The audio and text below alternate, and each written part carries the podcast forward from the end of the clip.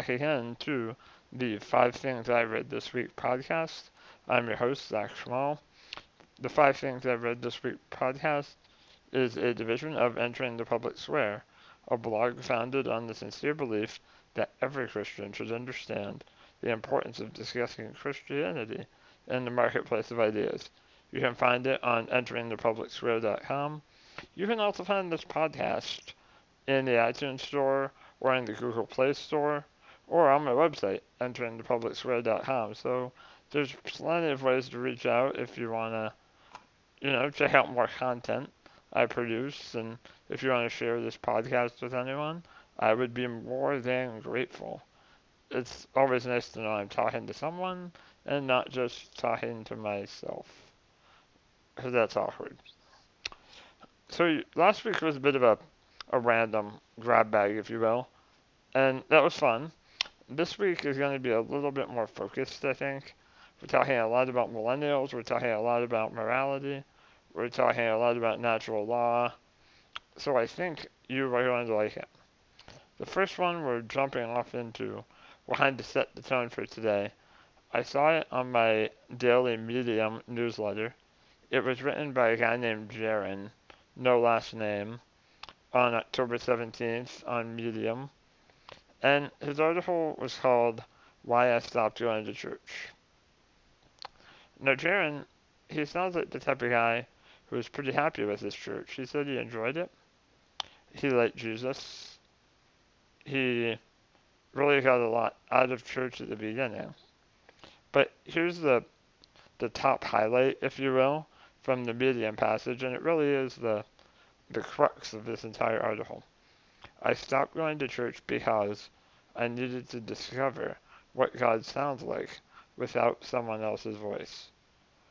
For years, my religion and the way I worshipped was presented to me from the perspective of someone else. It began with my mother, emphasized by the choir and congregation, and cemented by the pastor. And he goes on to talk about how he loved going to church in the beginning. It was great. He felt fulfilled. He felt convicted. But then at the end, he just didn't really see why it was worth it. But it comes back to that main point. He needed to discover what God sounds like without someone else's voice. Now, this is really hard. And, Jeron, if you've ever listened to this, I'd love to talk to you. You can email me on my website. I'd love to, you know, maybe talk about some of the reasons why I still think Christianity is true and why I think you should as well. I, would love to talk to you. I think it would be great. Um, but the hard part here is this is the danger when our Christianity is based on perhaps an experience, perhaps on family tradition, perhaps on kind of our, as Jeron talks about, kind of a psychological need when we perceive that religion is something I need to anchor ourselves if it has a utilitarian purpose. But I don't know about you, and I don't know a lot about other Christians. But when God speaks to us, it is generally in his own voice. It's not by someone else's voice, it's by God's voice. He speaks to us through his Holy Scripture. So, by default, I mean, my religion, my Christianity isn't something that comes to me in my own voice. And it's not even something that comes to me in my family or my church. It comes in God's voice through His Word to us. That's the main way God communicates. Now, there's certainly churches and families and things like that that are meant to reinforce our faith, who might encourage us along the way. We do this Christian walk in community. We don't just act as lone wolves who kind of are left on an island with no life raft. we're here, community together. We have pastors and wise people to guide us. We have mentors. We have things like that. But fundamentally, we're here because we're following God. And if we're following God, by default, it's going to be in God's voice. It's not going to be in my voice, because my voice is sinful. My voice is a fallen human being. And if I'm following my own voice, it's a problem. I need to hear from God's voice directly. And so, you know, Jeron, I hear you, man. I, I feel like as I read your story, you're you're kind of on the same page with me. I feel like you want to hear God without the people kind of interpreting it for you, and I get that. But at the same time, that's what Christianity is all about. Our our whole perspective on the Christian faith is really God speaking through His Word to us. And so, you know, if you ever listen to this, I handed out your but if you ever do, you know, please reach out. I'd love to talk a little bit more. It, you wrote a great article here, and I think people would do well to read it. So if you want to check it out, it was on Medium, October 17th, written by Jeron, J-E-R-O-N, and it's called Why I Stopped Going to Church. Moving on then, we're with this idea of, you know, what what's church good for? Why ought we go to church? I suggested a minute ago that church is good because it helps us work on our Christian walk. We have guidance from our pastors and from other Christians around us who might be you know, placed specifically in our lives to help move us in the right direction we have the benefit of community because we're in church. God designed it that way. Jesus had disciples that followed him, they had fellowship. It's an innate part of what Christians are. We see the church in Acts. So we're, we're talking then about organized religion, we're talking about church. And this next article comes from Intellectual Takeout. It's from Annie Holmquist. I mention her stuff a lot. She's a good writer. I enjoy her stuff. And I don't even plan to do it. I read the articles and I'm like, oh. And this one was written by Annie Holmquist too, which is super cool. Um, so, Annie, I hope you appreciate a little uh, free publicity here. But her article was written on October 17th also on Intellectual Takeout. Does morality depend on religion? So there was a recent uh, Pew survey that came out on morality. In 2011, 49% of people said it wasn't necessary to believe in God in order to be moral and to have good values. So 49% now in 2017, 56% say it's not necessary to believe in God in order to have good values. And we hear this a lot, right? I talk a lot about objective morality when I write, and a lot of people will immediately counter by saying, well, are you saying, you know, just because I might be an atheist or whatever, that I can't be a moral person? And the answer I come up with is, well, no, you can still do moral things. But Holmquist does a really good job here. She pulls out a quote from Mere Christianity from C.S. Lewis.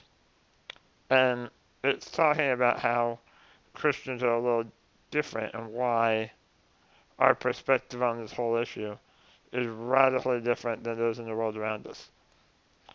That's why the Christian is in a different position from other people who are trying to be good.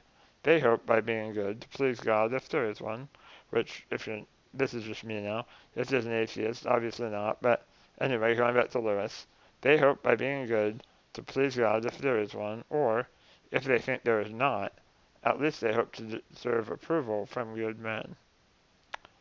But the Christian thinks any good he does comes from the Christ life inside him. He does not think God will love us because we are good, but that God will make us good because he loves us.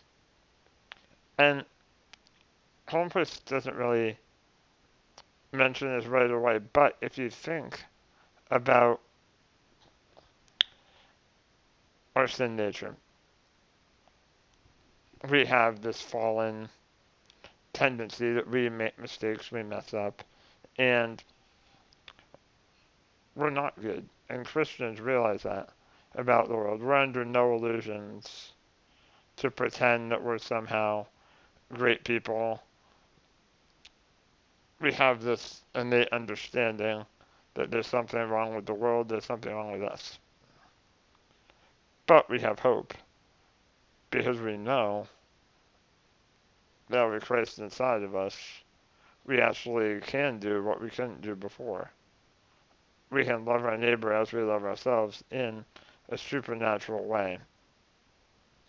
As Holmquist says right here, in other words, Lewis believes that living a moral life is an easier go for the Christian because he has an internal power to rely on in the quest to become a better individual. And you see this all the time when we talk about Christianity. You hear about the fruit of the Spirit. You'll see these evidences manifested in the life of one who truly is following Jesus Christ. And those are good things, those are moral things.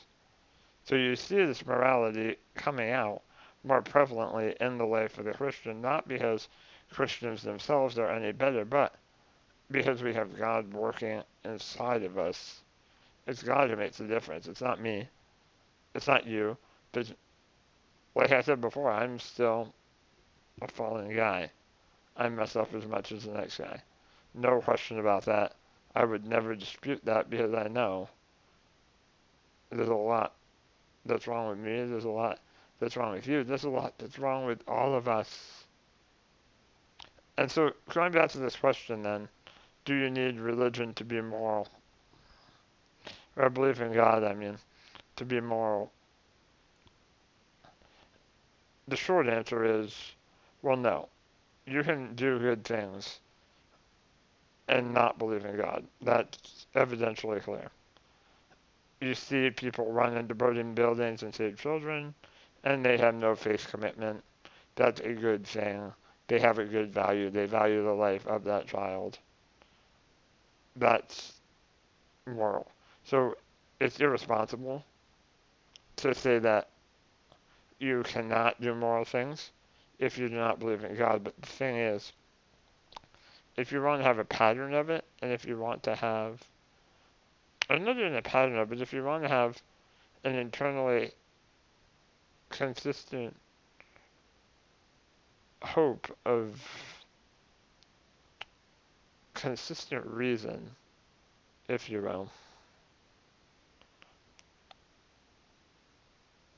there's actually a framework for why we do good things in the Christian worldview and why we ought to do good things.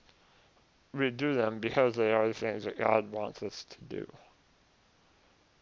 Therefore, when Jesus is within us, He's encouraging us and helping us, empowering us to do the things that are consistent with the will of His Father in heaven.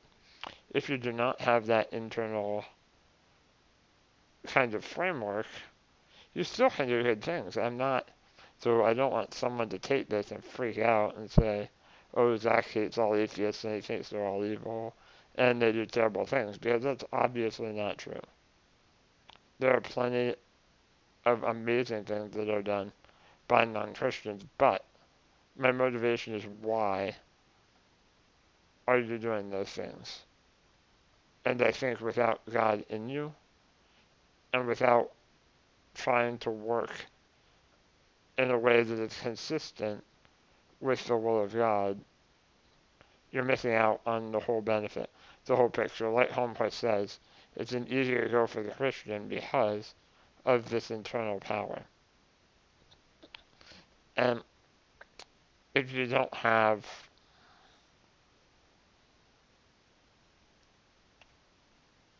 you can do good things and not understand the reason why you're doing them. So they're still good, but it's not consistent with your worldview.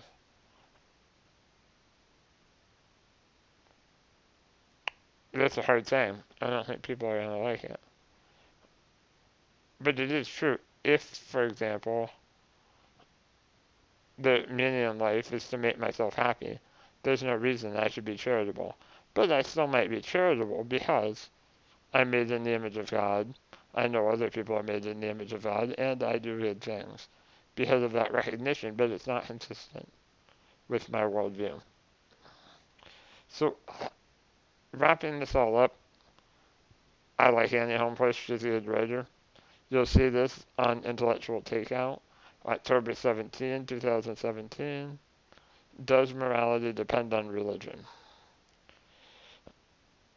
To summarize everything I've just kind of rambled said, I think it's pretty evident that you don't need to be religious to do moral actions. However, I think to do them in a way that is consistent with your worldview, I think you need to have some type of objective religious truth, specifically Christian truth, embedded in you, or you're going to be going against the worldview you espouse at some point because some of the right things to do will contradict with worldviews such as being selfless when my worldview tells me that I'm number one. So we're going to stick on this theme of objective morality though, and we're moving over to National Review. The Abolition of Mad Men, written by Justin Dyer. It was back on October 6th, 2016. So it was a while ago. But I just saw it this week, and I wanted to talk about it. C.S. Lewis, as you know, wrote The Abolition of Man. Probably my second favorite nonfiction book behind the Bible. I think it honestly ought to be required reading for just about everyone. And Lewis, as we know in that book, made a case for objective morality. And here's a quote from the article from Dyer.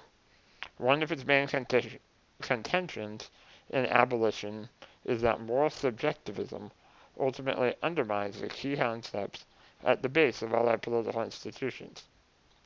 Natural rights, the value of the individual, the common good, human dignity, and social justice are meaningful only in the light of what Lewis called the human tradition of value.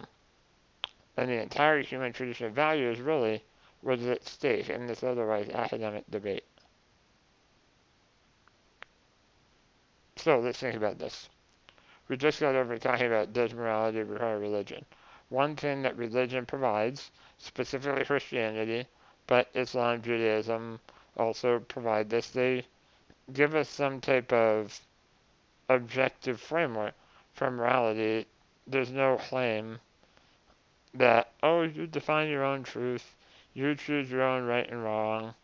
It doesn't really matter what God says because you can, you know, choose your own path, and if you want to do that, go for it.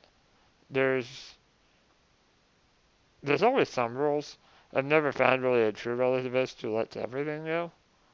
I, I don't know that that's someone I'd particularly want to meet if there are absolutely no boundaries.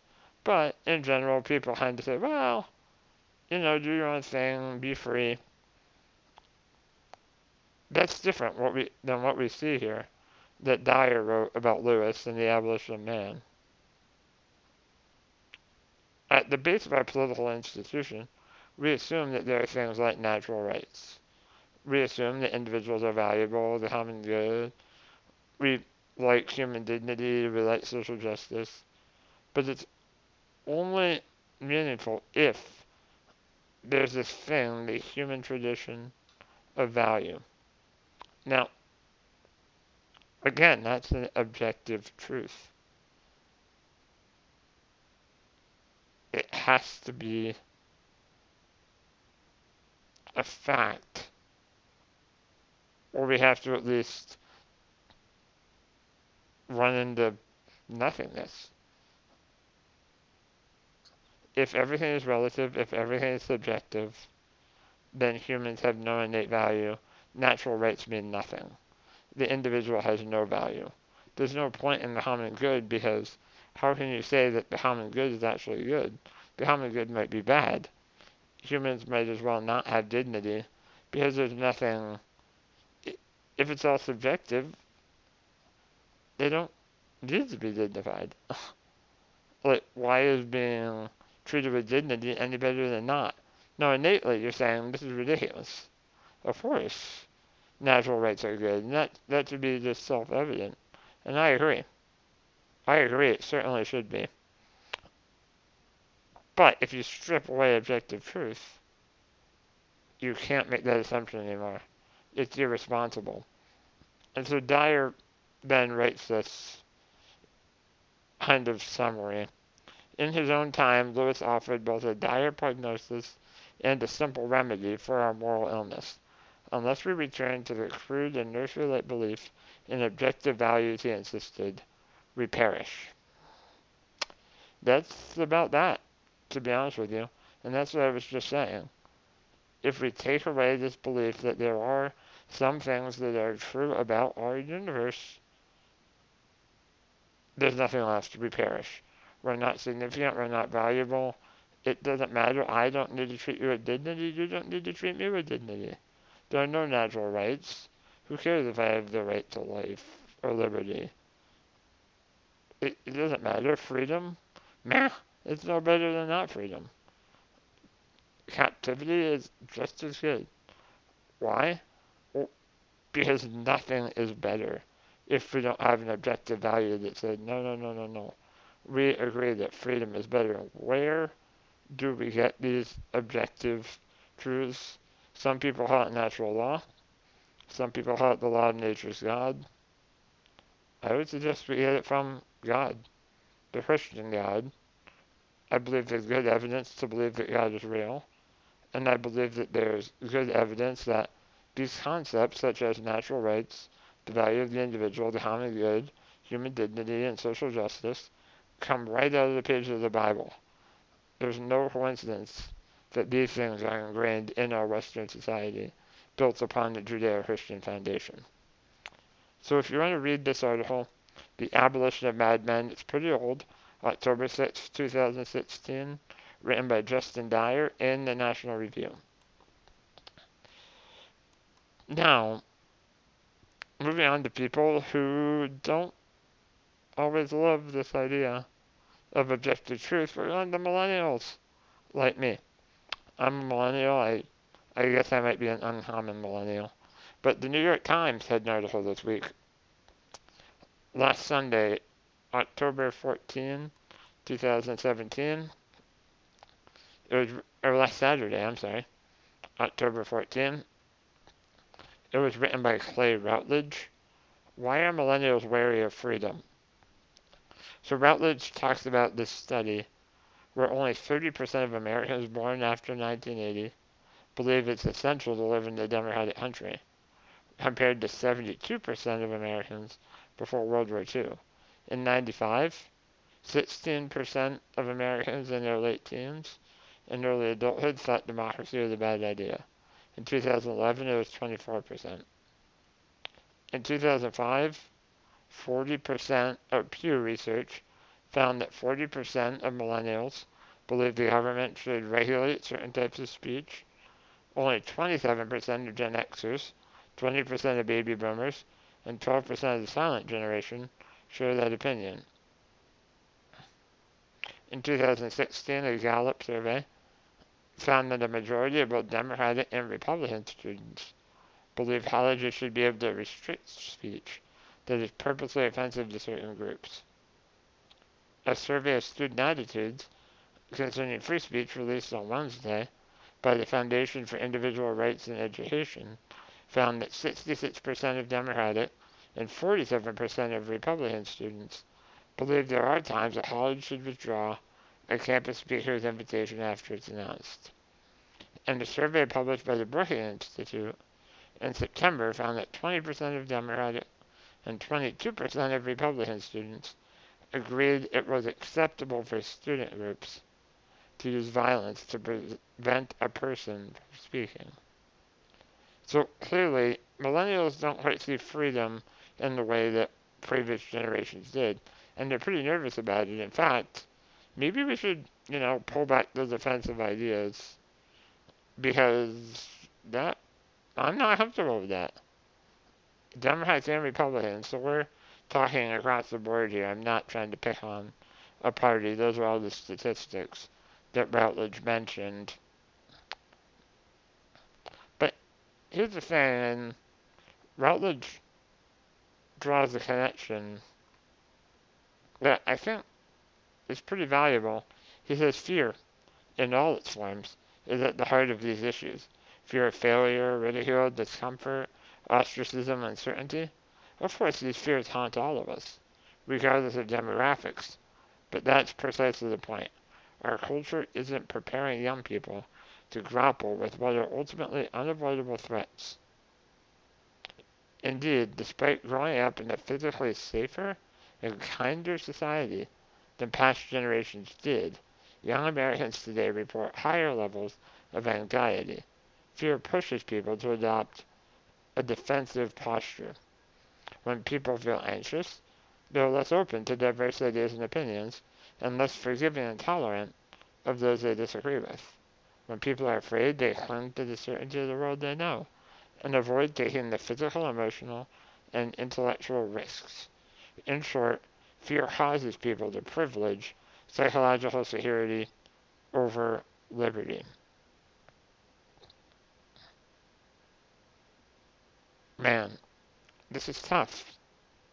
I'm, in general, pretty open to free speech because, in my opinion, as a believer in the market, also, I think the marketplace of ideas operates a lot like any kind of economic market. The good ideas are going to rise to the top, the bad ones are going to die because they're bad ideas. Just like a bad product fails in the market, I think bad ideas are going to fail in the marketplace of ideas. I don't think that means we shut down the ideas. I don't think that means that we kind of hide them away. We let them come out, and then we demolish the bad idea. We show why it's wrong. And if people are truly reasonable, they're going to come to the conclusion, just like I have and just like you have, that there's a better way. They'll find the right way. So, see, I don't necessarily see a reason to be afraid of freedom. I don't necessarily see a reason to run into this fear, but I think Routledge hits the nail on the head. We get so nervous about people disagreeing with us. We get nervous about a society that might not see everything the way we do. We don't want to be uncertain. We don't want people to pick on us. We don't want to be ostracized. So what do we do? We block out the idea rather than face it head on. Rather than take the challenge and overcome it, we would prefer just to never face it at all. And so, how do we stop from facing it? Well, like Routledge said, apparently, what was it? 22% of Republican students and 20% of Democratic students thought it was acceptable for student groups to use violence to prevent a person from speaking. I mean, come on. So, I really don't like what you're about to say. So, you know what? I'm justified in using violence? Is that where we're going? That's tragic. It, it's a horrible thing. And yet, some people just don't get it. They don't understand. If we shut down freedom and we quiet everyone we disagree with, what happens when they come for us? I mean, I might be in power now, and maybe I'm on a campus where I'm not going to get punished for having a crazy, you know, demonstration and riot and protest. But what happens when I maybe move to a different state where my views aren't so well embraced? Going to come for me. Isn't it better to have freedom everywhere and to let true intellectual debate have its day. If you have a terrible idea, show why it's a terrible idea, help educate other people, talk to them. That's what I try to do on my website. I write about ideas. I very rarely call out other people. I do sometimes, to be fair, I really do. And sometimes I feel like it's necessary. But in general, I try to present positive alternatives. I would rather give you a good idea than tear down a bad idea because let's say you have a view, and let's say I'm amazing, which I'm not, but let's say I am, and I tear it down, but I never give you something to refill that void. Now you just have a hole in your belief system.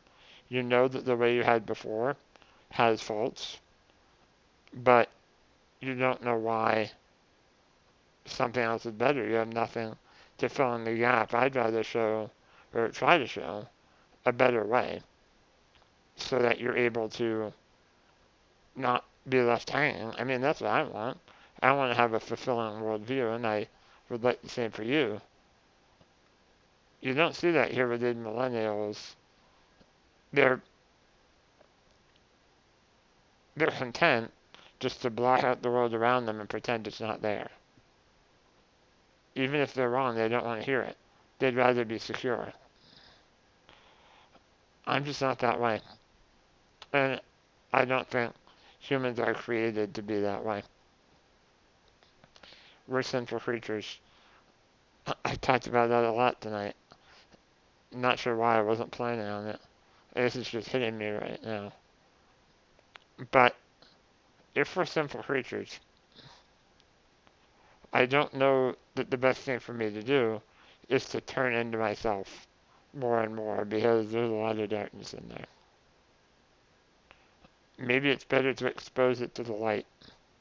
I was in a Bible study on Wednesday night and we were talking about Matthew chapter 10 and it's kind of interesting how, again, I wasn't planning on talking about this. it's funny how this stuff comes up, actually, because I don't. I, I didn't think I would mention it. But we were talking about Matthew chapter 10, anyway. And near the end of the chapter, it's in verse 26, Jesus is talking to the disciples not to be afraid of you know, the people who are going to challenge them and do not be afraid of them, for there is nothing concealed that will not be disclosed, or hidden that will not be made known. Would I tell you in the dark, speak in the daylight, or the whispered in your ear, proclaim from the roof? Do not be afraid of those who kill the body, but cannot kill the soul. Rather be afraid of the one who can destroy both the soul and the body in hell.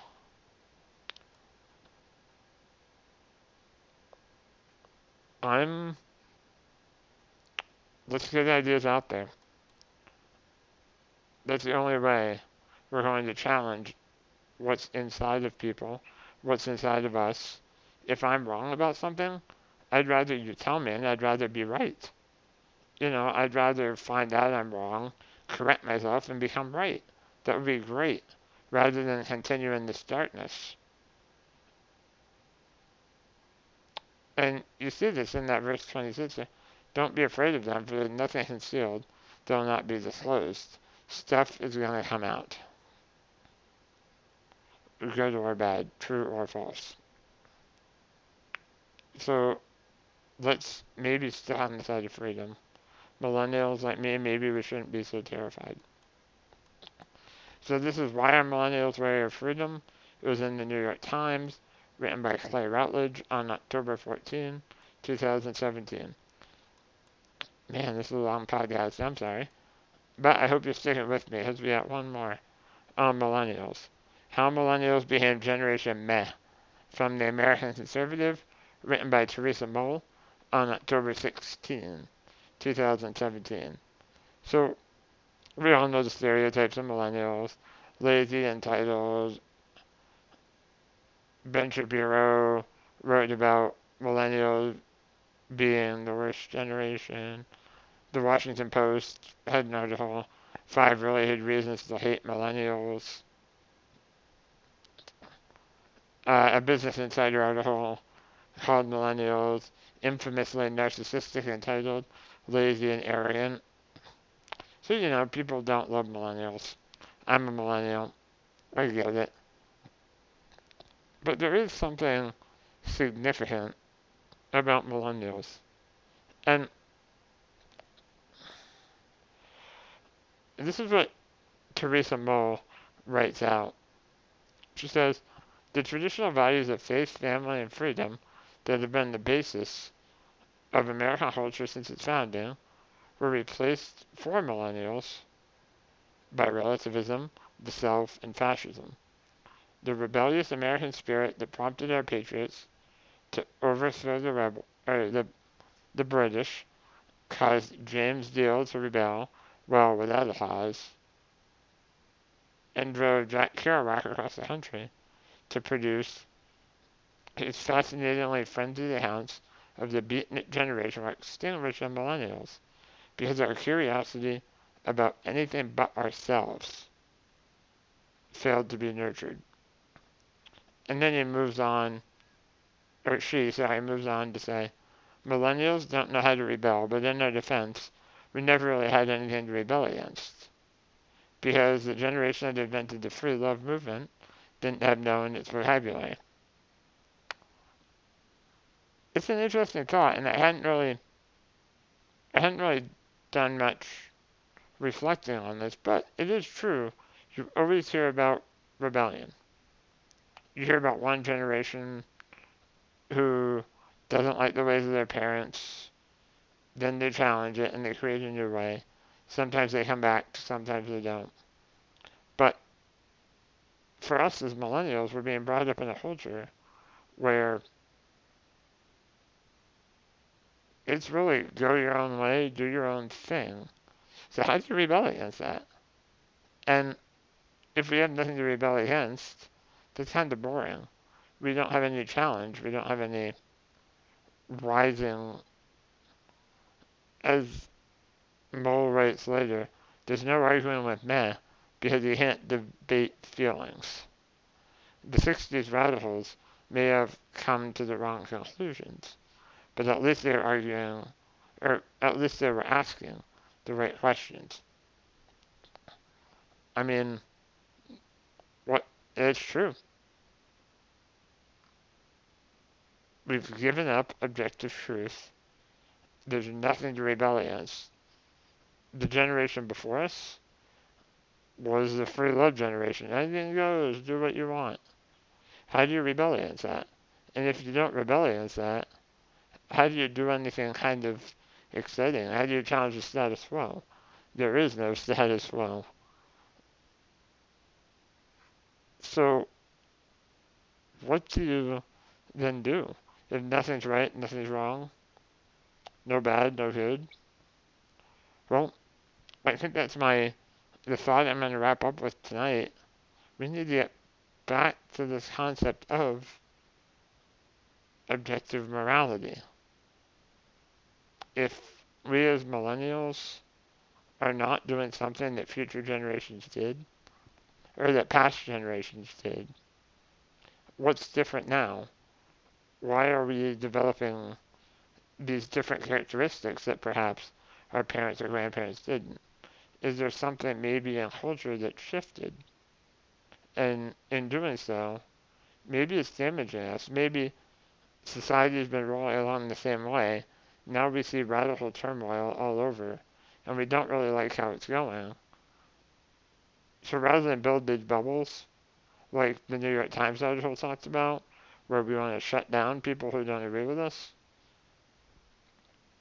maybe, just maybe, we need to get back to objective truth and freedom.